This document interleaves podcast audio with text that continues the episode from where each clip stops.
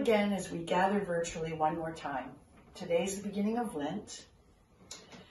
In our message today, Jesus' cousin answered the call on his life. He called the people to repentance and baptism, and he speaks of the one more powerful who will come after him, the thongs of whose sandals he'll be unworthy to stoop down and untie. Wow. Jesus begins his ministry with 40 days alone in the desert, and so begins our season of Lent as we remember together all that Jesus lived, all that he bore on the cross in obedience to the Father, and ultimately his love for us, a hope and promise that comes true for us again every Easter. We keep one another company as we practice what is preached and as we practice what we preach. Pandemic weary and now heartsick over the war in Ukraine, it almost seems like we've been living in Lent for the last couple of years. But God's spoke not only the first word, he speaks the very last in every life.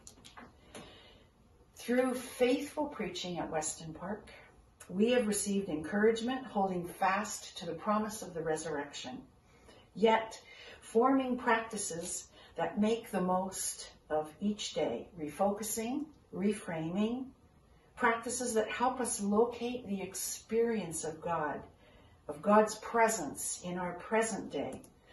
Paul's words to the Philippians and Thessalonians, and Alan's words to us to pray, to rejoice, to give thanks to name in each day what we are grateful for, to find that point of joy in each day. Father, you made us from love, by love, and for love. You have pressed eternity in our hearts and given us breath to be the answer to one another's prayers for a life together that reflects your heart for all people. Be with us, I pray, in Jesus' name. See you back at the table. Don't forget to bring something to eat and something to drink.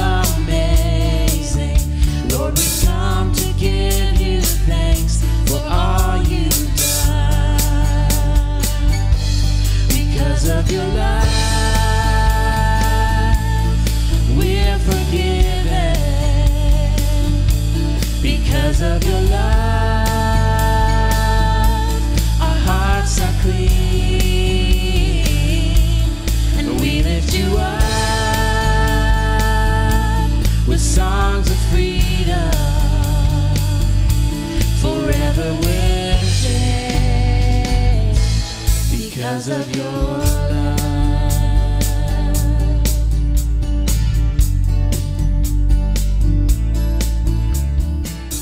This morning we're going to Morning.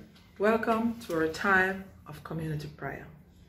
As we enter before the throne of God, let us remember that He is the God who remembers.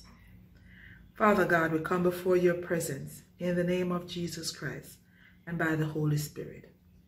We thank you, Father, for your love, for your grace, for your faithfulness, which is new every morning.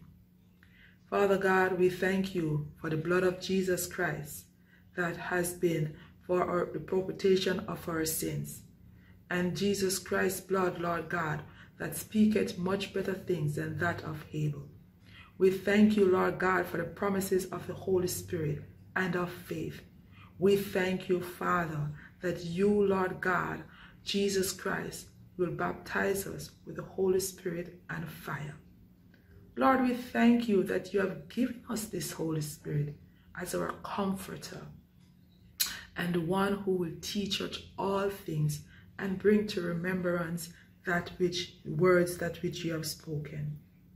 God, as you remember Noah and said to him that you will never curse the earth again for man's sake, and as you remember Abraham, mighty God, and he become the father of our faith. And through Abraham, Lord God, we are blessed.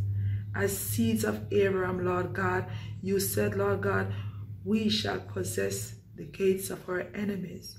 We shall be fruitful and multiply. Lord God, we thank you for the blessings and the promises of Abraham. As believer in Jesus Christ, Lord God, we will reap our benefits. Mighty God, we also know that you're the God who remember Leah. You remember Anna. You remember David, Lord God. You remember the prophets. So, mighty God, Jesus, you even remember Lazarus.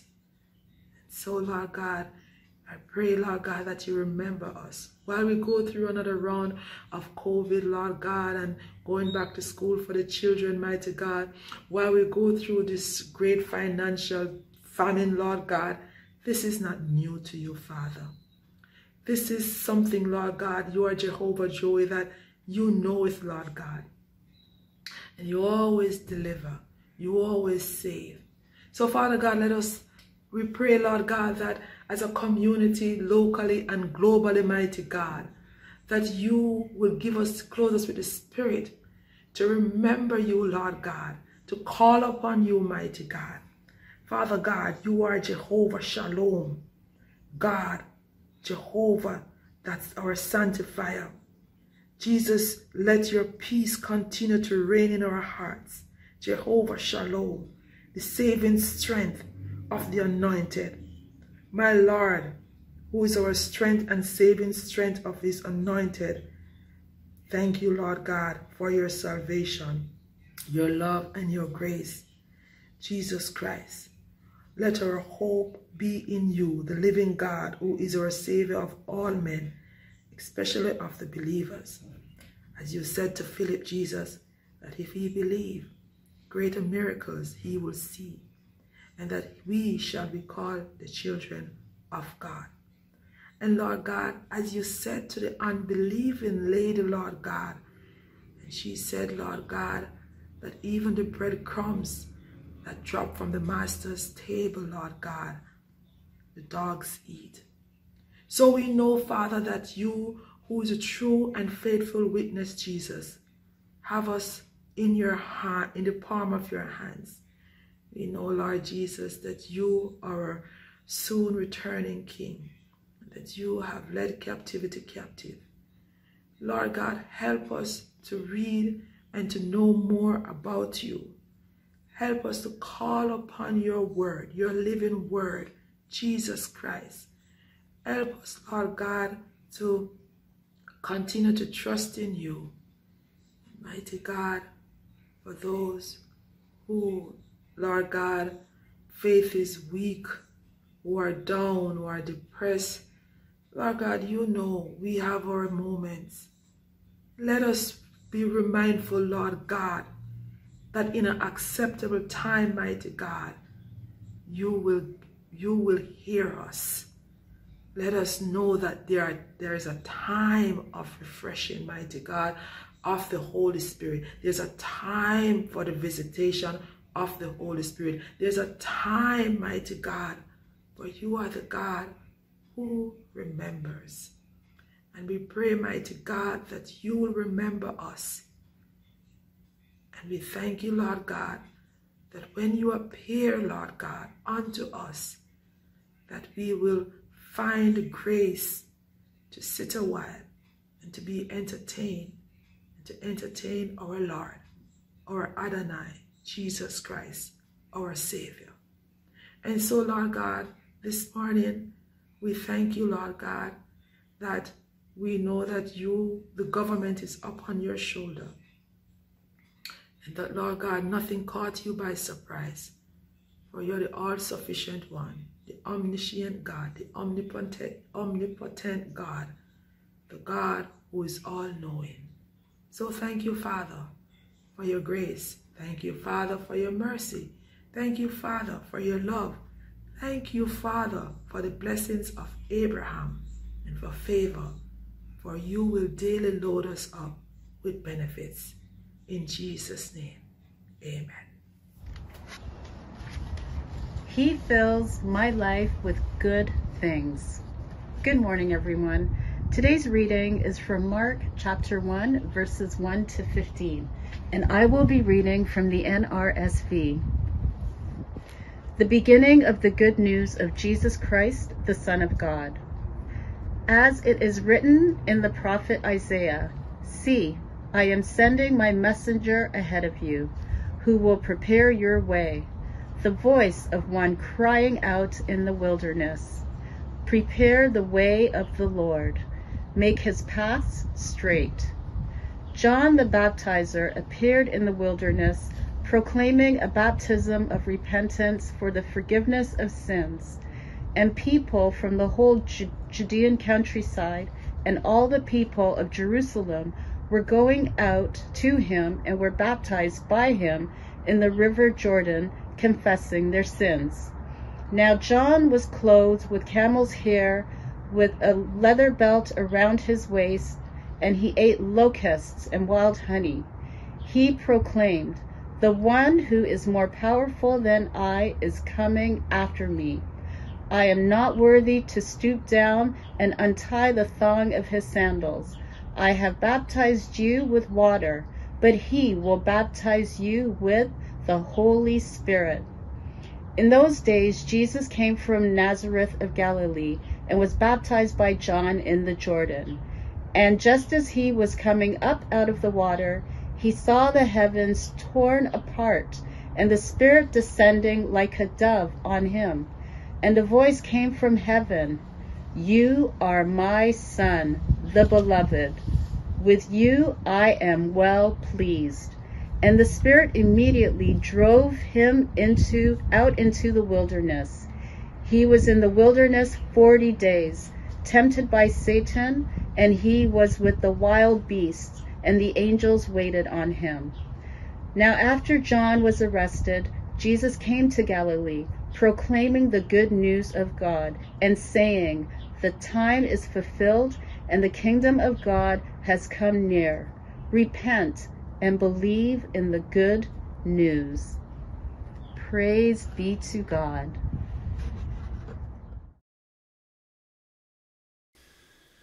Today we begin uh, the season of Lent. And to help us here, we're going to look at the Gospel of Mark and uh, consider, you know, the face of Jesus as we hear the stories through Mark's lens about Christ and his ministry and his actions, his words, the face of Jesus. There's also going to be an online a way to participate in that, so there'll be more information coming. Uh, but maybe together we can help each other get some new insights into Christ. So, the beginning of the gospel, interesting actually, the gospel of God. Uh, we refer to, you know, the gospel of Mark, but if we look at the text uh, carefully, the text talks about the gospel of God. So at verse 14, uh, Mark writes After John was put in prison, Jesus went into Galilee proclaiming the good news of God. That's actually the gospel of God. Jesus comes proclaiming the gospel of God. And when I thought of that, I, you know, I thought, hey, man, that's a, an interesting phrase, the way that's presented. And indeed, the word gospel comes from that statement. That's where we talk about the four gospels. Well, it comes from this the gospel of God. And so, if this is the gospel of God, then that's, that's obviously speaking into our hearts and minds in a very intentional way, a, a profound way that we might reflect and think about Christ as our Lord uh, and what that means for us in our desire to follow him in discipleship. So we're going to look then at the gospel of God, gospel of Mark, for these weeks leading up to Easter, starting on this first Sunday of Lent. So we begin, and we have these words. I'm going to pick it up actually kind of in the middle of this first chapter, just because of time, and focus a bit on three different stories. So, in those days, Jesus came from Nazareth of Galilee and was baptized by John in the Jordan. And just as he was coming up out of the water, he saw the heavens torn apart and the Spirit descending like a dove on him. And a voice came from heaven You are my Son, the beloved. With you I am well pleased. So, the first story we have here is the baptism of Jesus. And so, Jesus is baptized by John, and when he comes up out of the water, he has a vision. And he sees the heavens rent in two, they split apart, and then the Spirit descends as in the form of a dove. So the Spirit descends in a gentle way, in a compassionate, a kind way on, on Jesus, but it is the Spirit coming. This is his vision. And it's interesting here, no one else uh, hears or sees this. This is a personal epiphany that Jesus has. So the dove symbolizes the Spirit's empowerment coming upon Jesus as he's going to launch into his ministry. So there's a vision. And then with that, there's a voice. And the voice says to Jesus, You are my Son, in whom I am well pleased my beloved Son. You are my Son. So it's direct language in the second person singular. You are my Son. Interesting, in Matthew's Gospel, it says, This is my Son. But here, Mark presents this statement in a way Jesus hears it, it's personal, it's spoken to him. He's affirmed, he's encouraged. You are my beloved Son, in whom I am well pleased. You are. And so it is this baptism event of Christ that seems to be the moment that launches him into his ministry. Up to this point, he has been at home, he's living uh, in Nazareth, first 30 years of his life. He's there working as a carpenter. He hears about his cousin John baptizing in the wilderness. He's intrigued by that and he goes. And then, as he participates also in this baptism, he receives his call, very clear call that he is to engage in ministry. So it's this um, statement, and it's the voice, it's the vision that speaks in a personal way to Christ.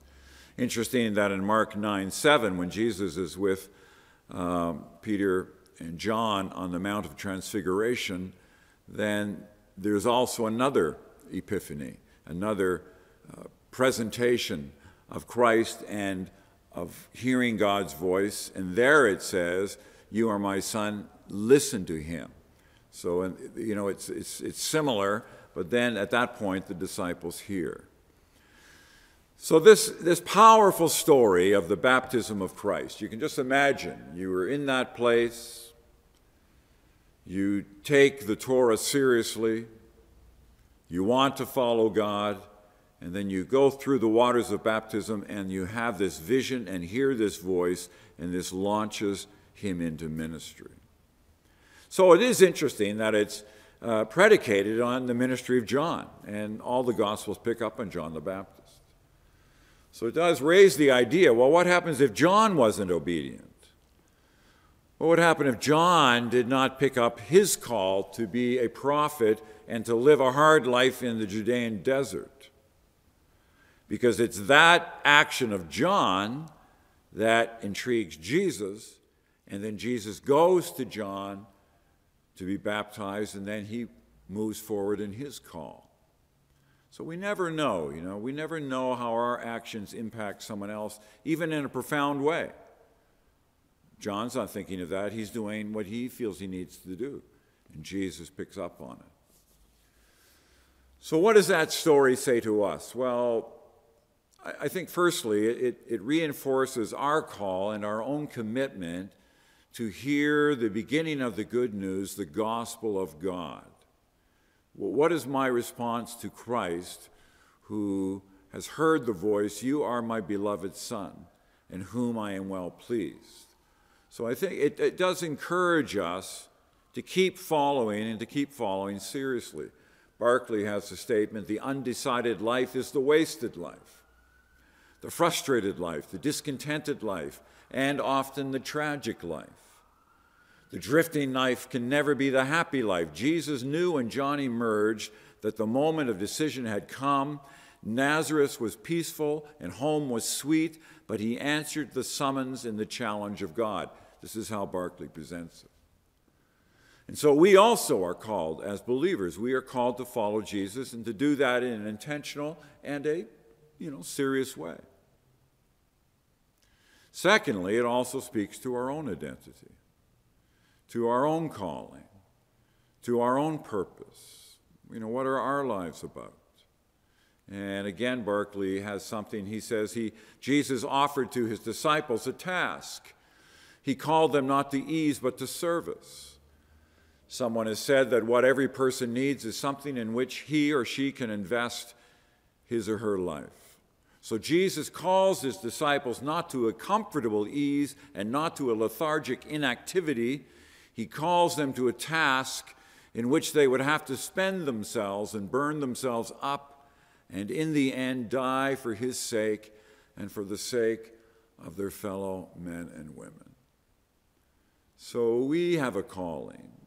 You know, we want to explore and drill down into our own lives and discover our identity, as Paul says later in the epistles, our true selves to find our true colors, to listen for God's voice. So, this baptism of Jesus speaks to, for us, in terms of following Him, to do so in an intentional way, and also to discover our own identity in Christ, that we are the children of God. Jesus is the Son of God. We are his brothers and sisters. We become children of God. And it is this fundamental reality that is to draw us and to lead us in our lives. So we pause and we reflect okay, how, how am I taking that seriously? My identity in Christ. First story. Second story, we note that Jesus, after this baptism, is immediately driven into the wilderness. And so, you know, we hear the statement here at once, verses 12 and 13, at once the Spirit sent him out into the desert, and he was in the desert 40 days, being tempted by Satan. He was with the wild animals, and angels attended him. He has his moment of call, explores and drills down into his own identity, and then he is driven by the Spirit. The Spirit who comes down upon him as a dove drives him into the desert. And there he is tempted by Satan, Satanas, for 40 days. The tempter, the one who is probing into his life. Okay, what are you really about? And, and are you really going to do what God is calling? So it's, it's to enter into the desert and to experience an absence of God. So interesting that Jesus is driven right away into this challenge, and in some way, he experiences this absence. And then he has to keep coming back to trusting and depending and leaning on God. And so, as Jesus was driven into the wilderness, we also have our own wilderness experience. Satan is also our adversary. Satanas, Satanas is Satanas is adversary, the force of chaos, hostile powers. And we know this is real. Just think of what's going on in, in uh, Ukraine today. I mean, why, why do countries all of a sudden just break into war? You know, why, why, are, why is there such a drive for power and control over others? I mean, here we are in 2022, and, and we're still fighting battles and warring with one another as, you know, the Greeks and Romans did 2,000 years ago and before that. We're doing the same thing. So, you know, it speaks that there are indeed powers of evil, powers that want and, and, and cheer on in terms of violence and aggression against one another. There, there are these powers. And it, and it doesn't take too much for us to stir all that up. Wherever we see this kind of abuse and violence and aggression. So the world experiences a, an element of wilderness, for sure, chaos. But so also do we. If Christ, the Son of God, experienced this, then we, as the children of God, will also experience our own desert in our own wilderness. And so the issue then is what about my following? What, what is happening with me in my desert time? God works even within the wilderness, obviously. He, he worked with Israel in the wilderness. He's working now in John when he's in the wilderness, the Baptist. He's working in Jesus in the wilderness. And we also find ourselves in the wilderness at various times. Hebrews writes, For the Lord disciplines those whom he loves and chastises every child whom he accepts.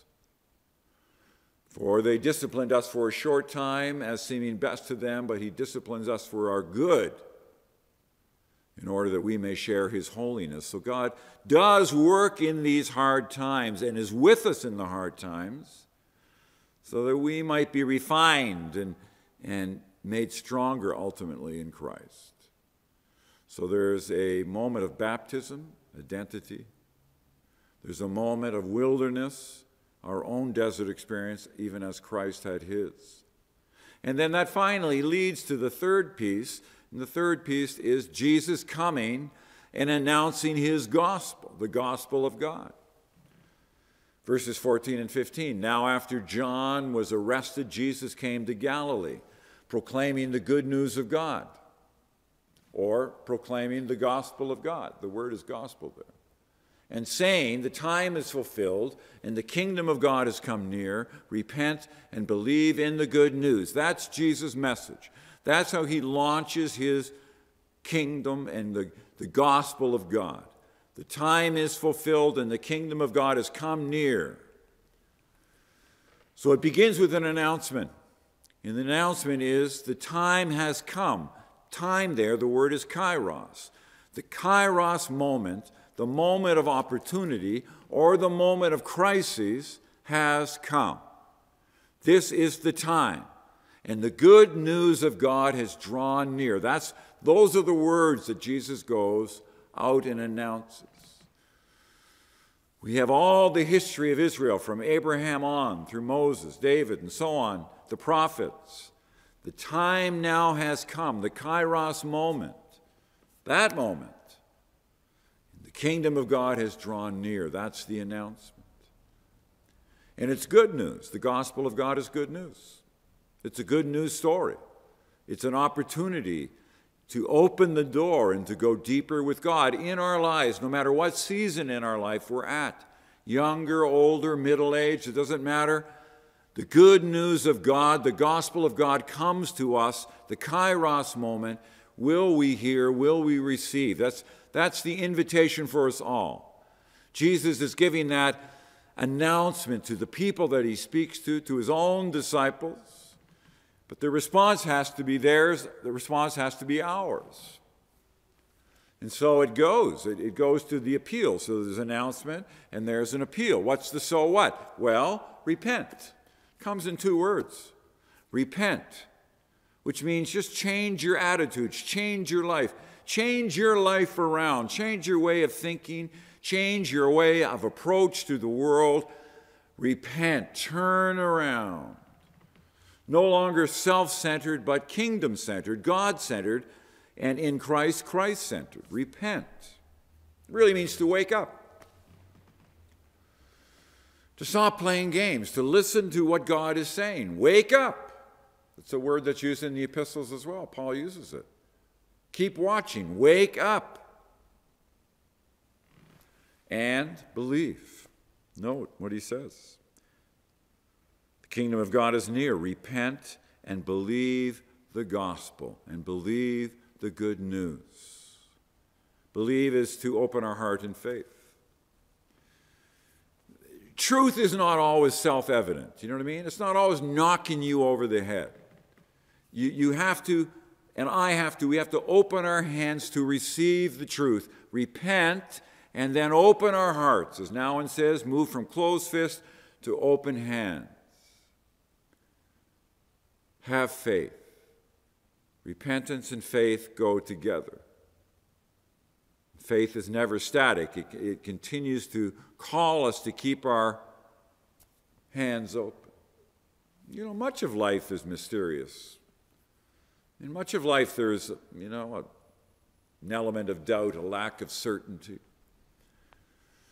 Just think of the light spectrum, you know, for us to see, it's, the light spectrum is massive, it's long.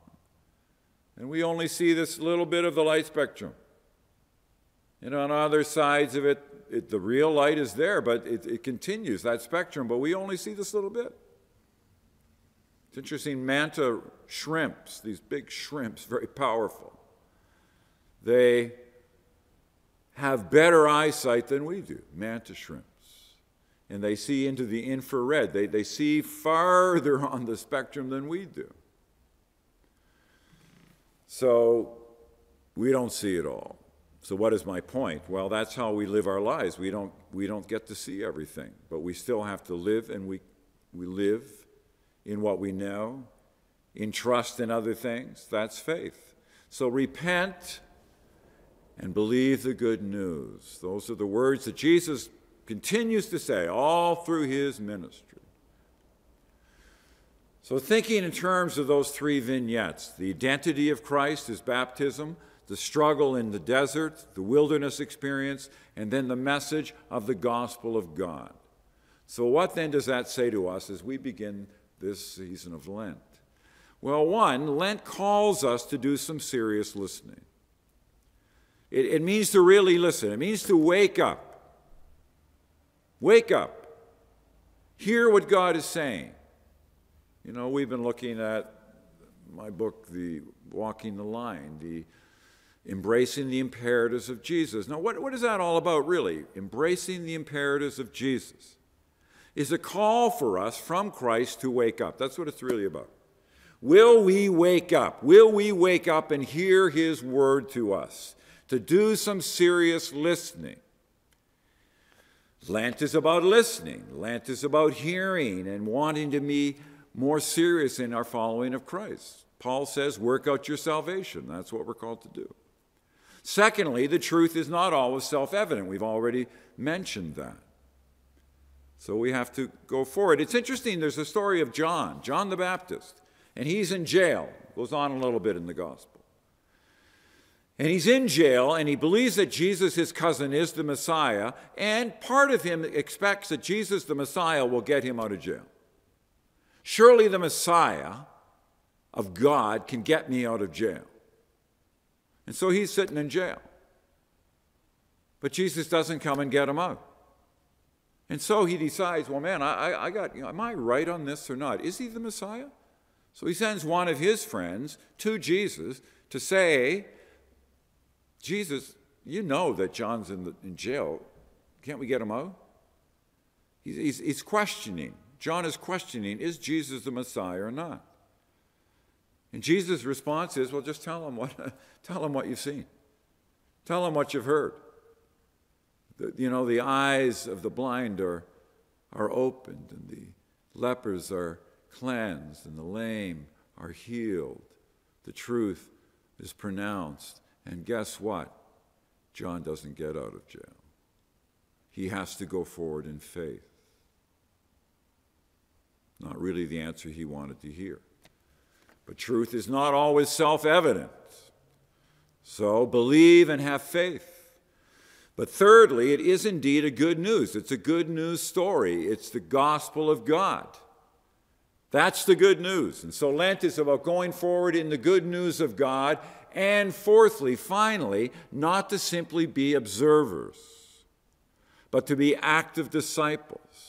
It's not just about seeing and doing nothing, it's about following in an intentional way and saying yes and to do what you can for Christ, each of us in our own ways.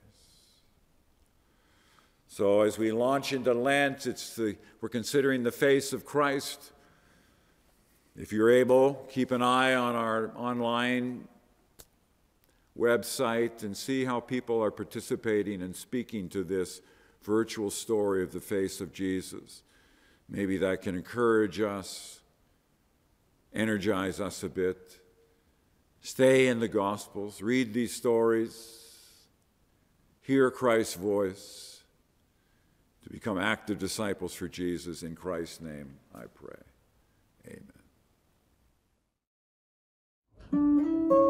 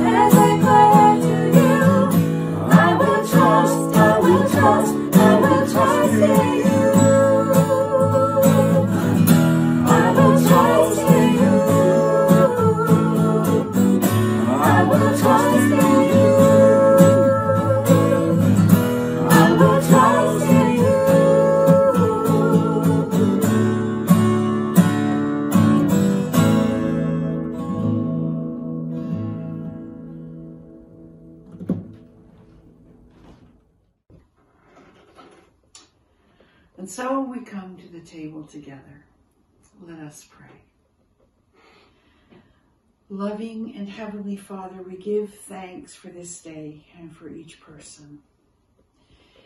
We give thanks for this bread and this cup that represent and remind us of Jesus' life, death, and resurrection. We come to you just as we are, with all that we are and all that we are not with all that we have done and with what we have left undone. We can neither earn nor deserve the grace offered us. Dear God, please reveal to us any seeds of violence in our own lives. Grant us the spirit of reconciliation that we might work for peace that unites left and right, that includes the voiceless and the powerless, that enables those without agency, that beats swords into plowshares. Without you, we are unable to find any peace. For the blood shed and the body broken, we give thanks and receive bread for the journey. In Jesus' name we pray. Amen. Paul's letter to the church in Corinth. For I received from the Lord what I also handed on to you, that the Lord Jesus, on the night when he was betrayed, took a loaf of bread, and when he had given thanks, he broke it and said, This is my body that is for you.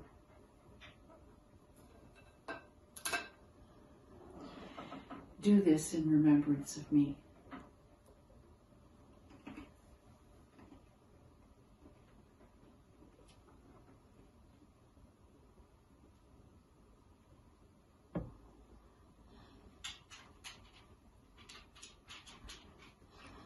In the same way, he took the cup also after supper, saying, This cup is the new covenant in my blood.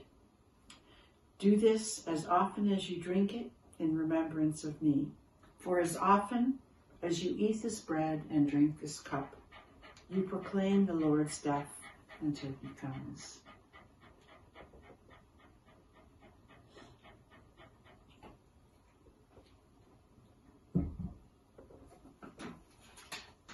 In Jesus' name. May the Lord bless you and keep you and make his face to shine upon you and be gracious unto you and grant us peace. Amen.